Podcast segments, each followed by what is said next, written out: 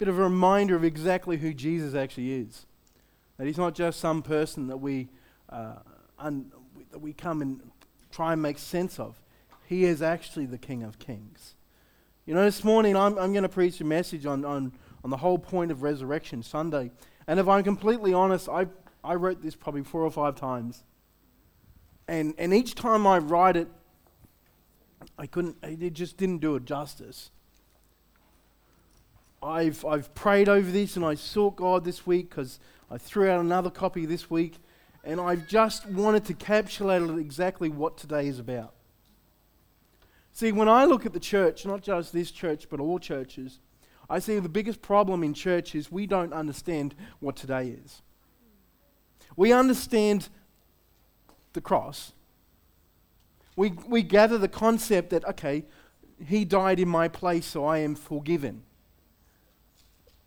But we struggle to move from the cross to the empty grave. Because the, the cross is, is our past.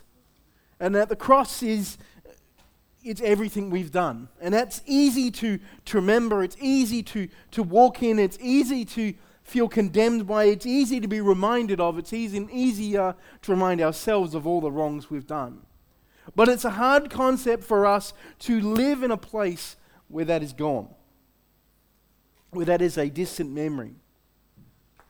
Now, I have no idea how today is going to turn out. I've got to be honest with you. I, I've been praying and seeking God and saying, God, you just need to do what you need to do today. You need to say what you need to say. You need to use me. I'll be an empty vessel. And I'll try and empty myself of myself as much as possibly can. But I am interested to see how today will go as well. The words come and see were the words echoed and recorded in John chapter 4 29 when the Samaritan woman, after having this encounter with Christ, went to her people and said, Come and see this man. Come and see the man who told me of my past, told me of my sins, and told me of everything. Come and see him. She felt this love and this compassion from someone even when she was living in sin. Jesus came to this earth with a message of hope, with love and compassion in his heart. And to everyone, including the outcast, including those not worthy of any other form of uh, religion, he was driven by the need for the reconciliation of relationship. Meaning that God's purpose when he sent his only begotten Son to this earth was you. Our sin separated us from a relationship with the Heavenly Father, going right back into Genesis, when Adam and Eve sinned in the garden, when they chose their own desires over His. And Jesus came to this earth for this one reason to reconcile, to bring forth a reconciliation between humanity and God. But everything that took place Everything that Jesus did, he did it by grace. He did it by mercy. There is nothing that we can do to earn it. There's nothing we can say that you can work as hard as you want, but you'll never get to that point where you have earned it or become worthy of it. It is a free gift given to us that is like the hand of the Father extended to us and saying, I have forgiveness for you. And this cross of Calvary that represents the Friday, when we come to this place of this cross and we receive the forgiveness of our sins, God remembers them no more. Of course, the devil likes to plague us and keep us in this place, and he loves to whisper upon our hearts and upon in our ears all the things that we have done. Oh, you did this, you're not good enough. You can't do this, you're not good enough. Remember this, you did this, you're tainted. How could the Father love you? And we struggle to move from this place of the cross.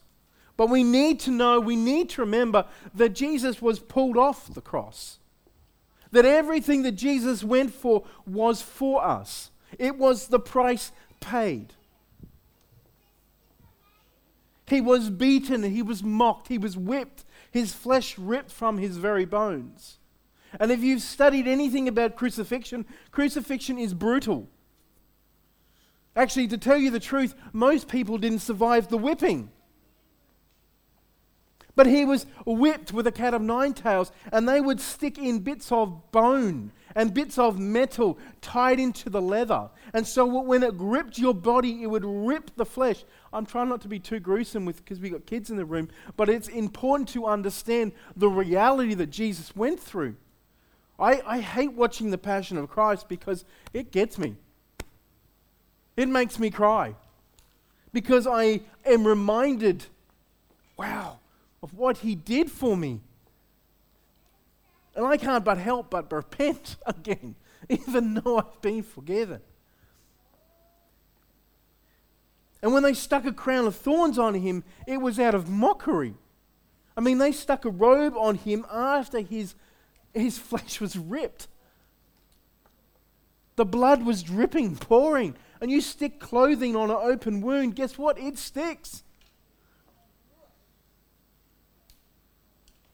They stuck a crown of thorns, and not like little thorns. Oh, you know, like you go to a rose bush and they got tiny little thorns. Oh, that hurts. No, they were big, dirty, great big things. And when they stuck it into his head, it pierced his skull.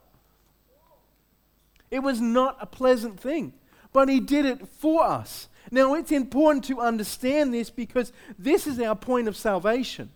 This point upon that cross represents a price paid for my sin. Because of the separation of my sin, the Father had to pay the price to cover my sin. So it is important to understand what happened Friday, but it's important to understand that we need to live in Sunday. Jesus was completely innocent. And when he stood before Pilate, they were mocking him, they were torturing him. They even came to this point, and it, it is gobsmacking to me that the same people that represented the people of that city who were praising him the week beforehand, and we covered this last week, were the same people that were saying, Crucify him. And even when Pilate said, Well, you can, you can have a choice between Barabbas, who's an inciter of murder, right, an inciter of, of upheaval in your city right? Not a pleasant person, a criminal, or Jesus. And I'll set one free because Pharaoh was actually thinking, oh, you'll want Jesus before you want Barabbas. But they yelled no, set Barabbas free. Set Barabbas free. We want to crucify Jesus. What had Jesus done? Nothing. Jesus had done absolutely nothing. And even when he had done nothing, when he was given the opportunity to defend himself, he shut his mouth. He said nothing. The Bible says that Jesus had 12 legions of angels, right?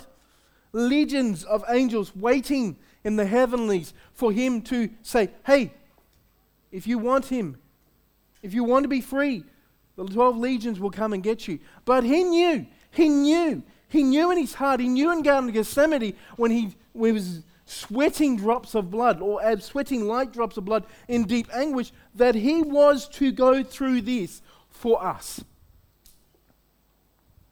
Everything Jesus went through was for us. He died, or he was crucified at 9 a.m. in the morning on Friday.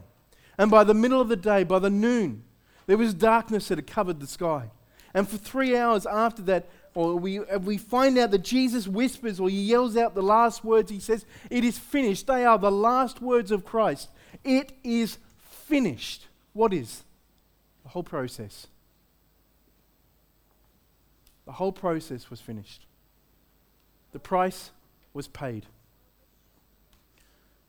He dies on the cross.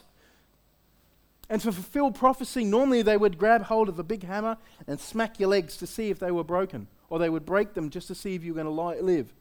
Because even the process of being on the cross required you to lift your body. Remember, your hands are nailed to the cross. To lift your body on the back of an old rugged cross, his back is exposed, and to just breathe. And by breaking your legs, you weren't able to lift your body.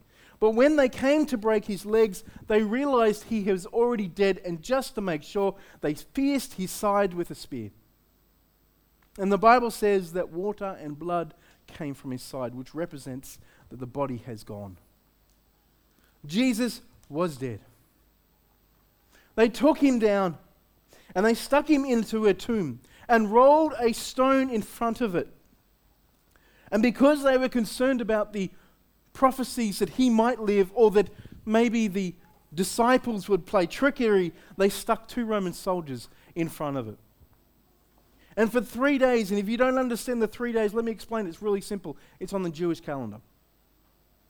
Jesus died on the Friday morning.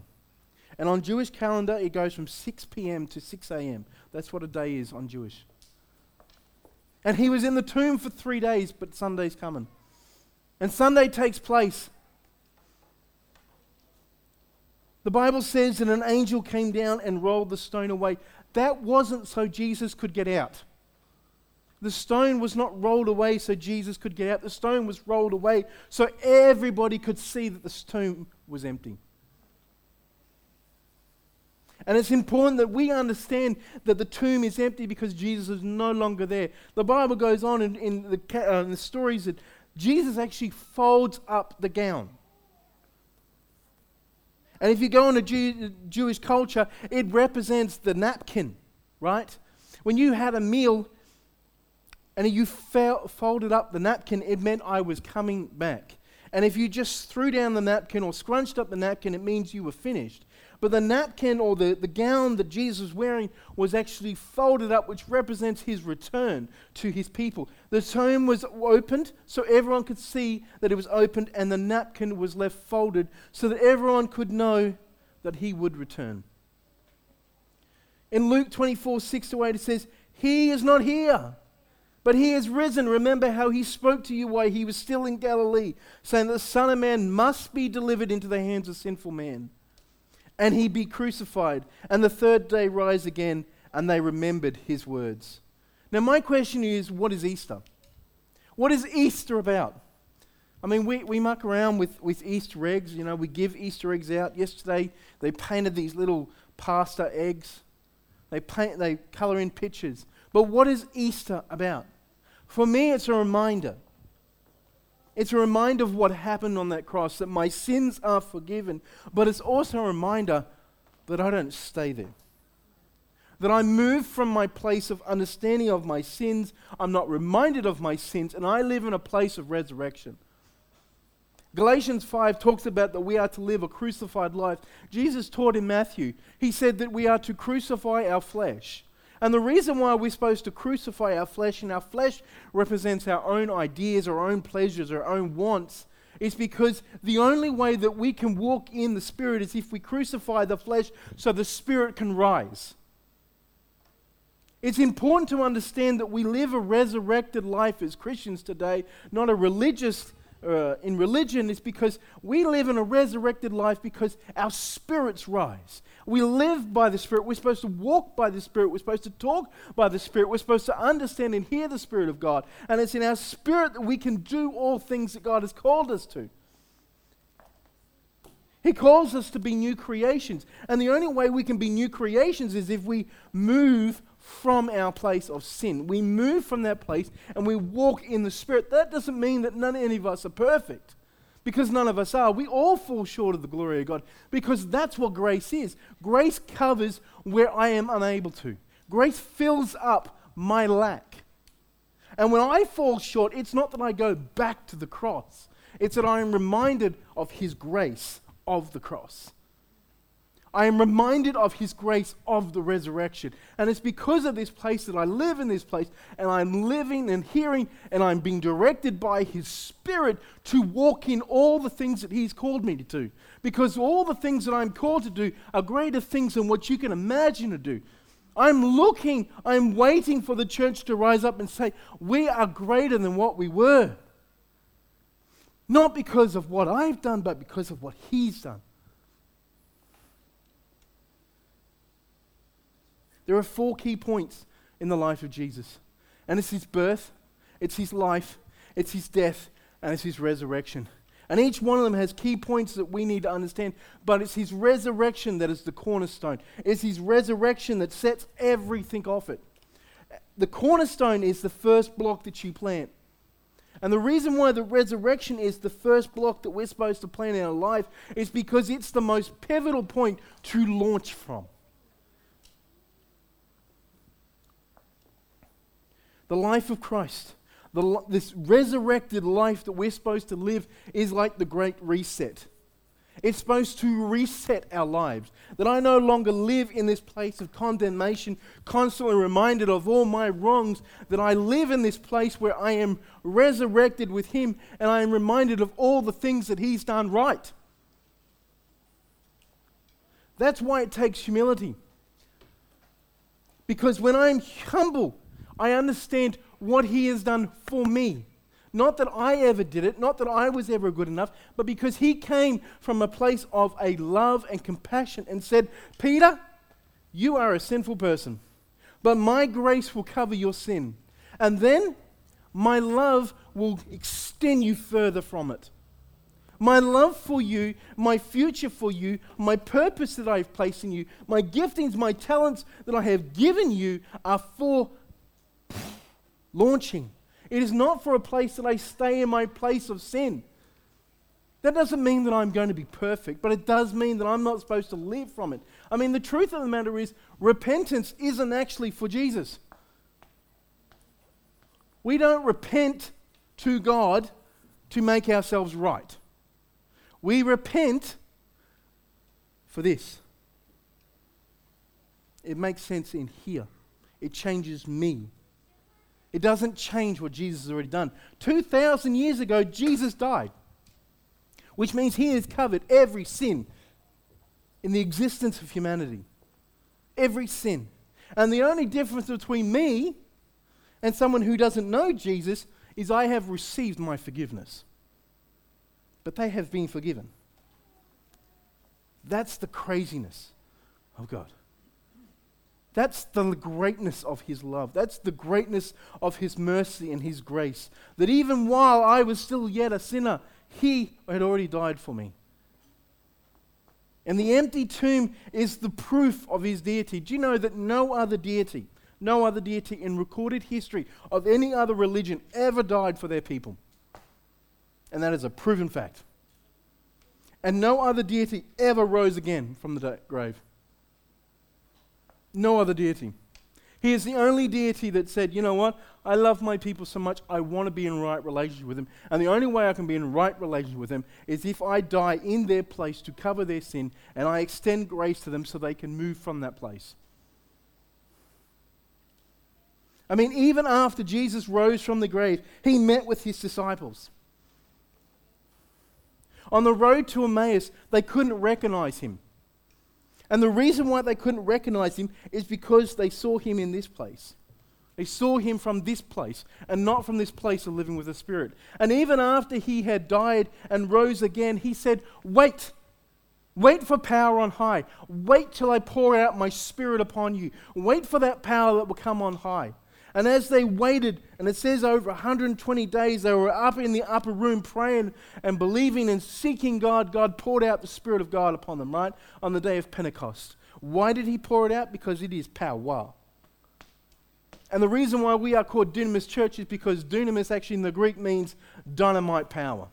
It represents the power of the Holy Spirit that is supposed to be activated in our lives. And that's why the resurrection exists, because we are supposed to live in this resurrected life. And the only way that Jesus was resurrected was by the power of the Spirit. I mean, he goes on further in his word and he says, the same Spirit, not a discorded one, not a lessened one, but the same Spirit that rose Christ from the dead lives within us lives within you, lives within me. That's the same Spirit. The power of the Holy Spirit, the dynamite power that breaks rocks, that breaks chains, that breaks the bondages, right? That breaks anything possible that we need to. But we need to move from our position of the cross and move into a place where we are living the resurrected life within the power of the Holy Spirit. The same power. The same power that rose Christ from the dead lives within me. The same power. That means I don't know, I no longer have to live in that place of condemnation. I can live in a place that I live in a resurrected life. Now, there are always going to be times that I am reminded of my past, and the devil is awesome at it. He is awesome at reminding you of everything you've done wrong. I heard this saying, it says this when the devil reminds you of what you've done, you remind him of his future. And his future is to be poured or to be tipped or to be pushed into the lake of brimstone and fire. To never exist. When Jesus returns, depending on upon your theology on it all, but when Jesus returns, the devil is gone.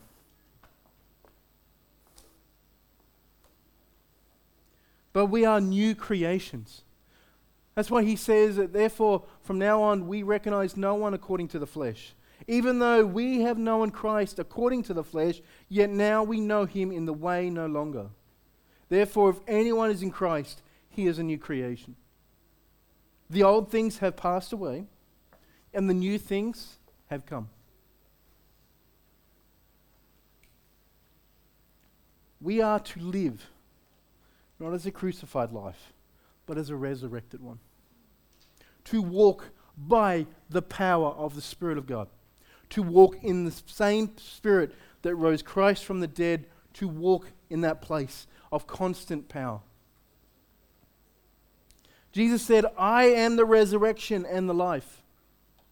He who believes in me will live even if he dies. That means even when you die, you will have eternity. But your flesh is the only thing that dies. And everyone who lives and believes in me will never die. Do you believe this? The power of life and death are found in Christ and only in Christ. Today means something. Today is important. And not just a distant memory, not just this, oh yeah, it's a great it's a day we turn up the church. No. It's got to mean something in here. It's got to mean something in here. I need the revelation of the resurrection of Christ. I need the revelation of the power of life that rose him from the grave. Because when I walk in the revelation of the power of Christ that rose him from the dead, when I walk in the power of the revelation of the Holy Spirit, I live a resurrected life. I walk in that power. That's why today means something, because it's a memory. It's supposed to remind us. Charles Spurgeon said this. He said, We Christians do not believe that Jesus Christ was the only one that ever rose from the dead. We believe that every deathbed is a resurrection. That from every grave the stone is rolled away. Meaning that every person that dies has the ability to be resurrected with him. But today is also a day marked with doubt and unbelief. It's a day that we are challenged by living a resurrected life, and perhaps we've never even heard the concept. Well, perhaps we're so. We live in this place of doubt. Does God really do that for me? Are my sins too great? No, they're not. And we, we have this unbelief that dwells within us, oh, God didn't really do that for me. Oh, that's not really applicable to me. But yes, He did. Everything that Jesus did was on purpose. Everything that Jesus did was on purpose. Everything he did for you and I was on purpose. Because God did not just want to go, okay, you know what, we'll just, we'll just reconnect, you know, we'll just reconnect. That'll be enough. No. He said, Not only do I want to reconnect, but I want to fill you with everything I can. Because when I fill you with everything I can, you will affect other people, and other people will come to know me. And I will begin to change this world. I will begin to make an impact in this world. That's what the power of God does. It resurrects me from my place of death. I mean, that's the whole concept of the baptism, right? The baptism in water is we go down to ourselves, right? And we come up in His Spirit. We are resurrected. It's the process, remembering this weekend, the death and the resurrection of life. But it is the goodness, the goodness of God that makes, that makes a way, regardless of the sins, regardless of our past, regardless of our thought process. It's His goodness that is unmatched.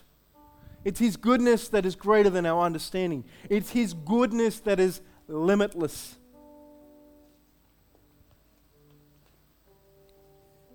Everything God does, everything that God allows, is for His relationship with you.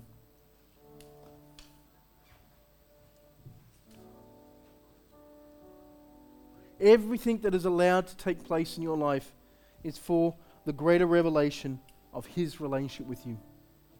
He just didn't die just to make a way, He made not just a way, but a way through.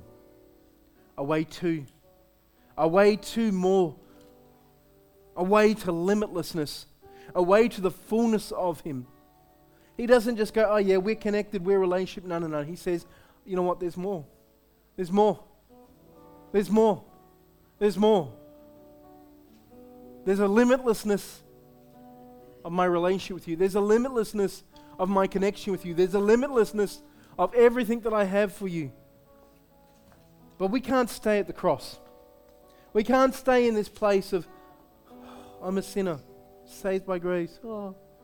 We have to move to this place. No, Jesus was raised from the dead. I too am raised from the dead. I'm raised from my death because I crucify my flesh, my own desires, and I live in the power of the Spirit of God. I dwell within that place of His power. I am filled with His power.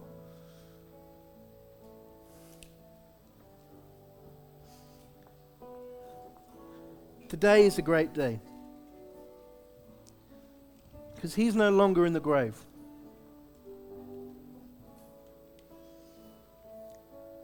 And the stone was rolled away so that you could see that the tomb is empty. That he's no longer there. That he conquered death. And the reason he was able to conquer death was because he was pure life.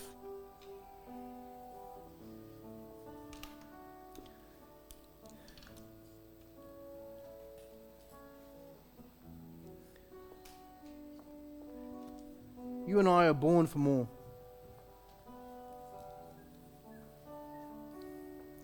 And there's a battle that wages in the heavenlies. There's a battle that wages, a spiritual battle. And it wages for our souls. And it wages for the souls of many.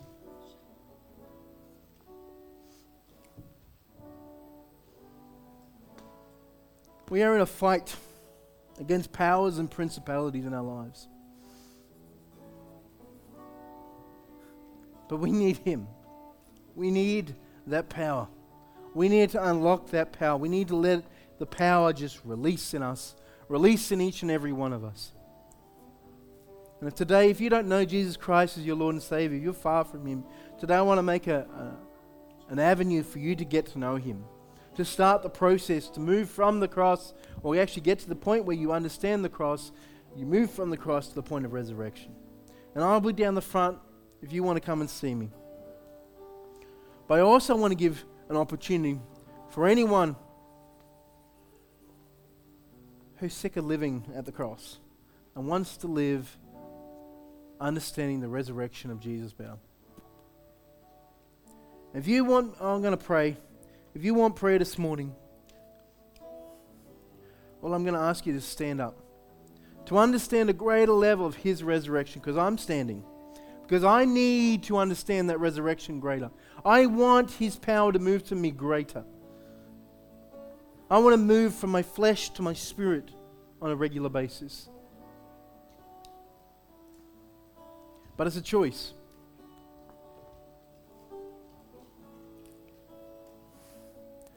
If you want to stand, I'll pray. We have morning tea and there's tea and coffee afterwards. I'm praying because I need His Spirit more.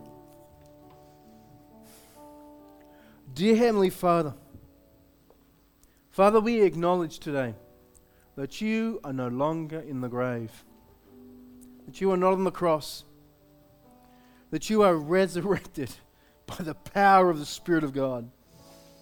And we too can walk in the power of the Spirit of God. The same Spirit that rose you from the dead lives and dwells within us.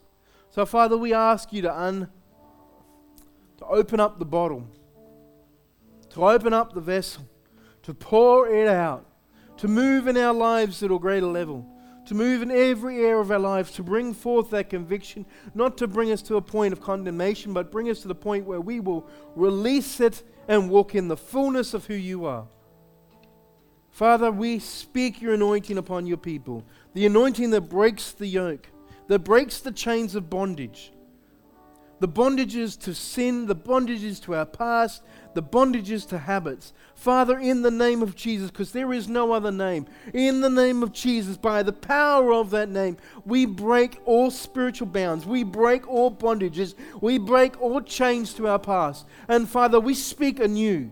Father, you said that we are new creations, that we are new, that we live in the new, that we are risen from the dead, our old ways. Father, I speak the power of the mighty God. I speak your spirit upon your people right now that you would wash over them, move in them, direct them, light them, remove any scales from their eyes, clean out the spiritual ears, soften their hearts, that their spirits would rise and keep rising. In the name of Jesus, by the name of Jesus and the power that is in that name, with that name. Father, we speak life upon your people. In Jesus' name we pray. Amen.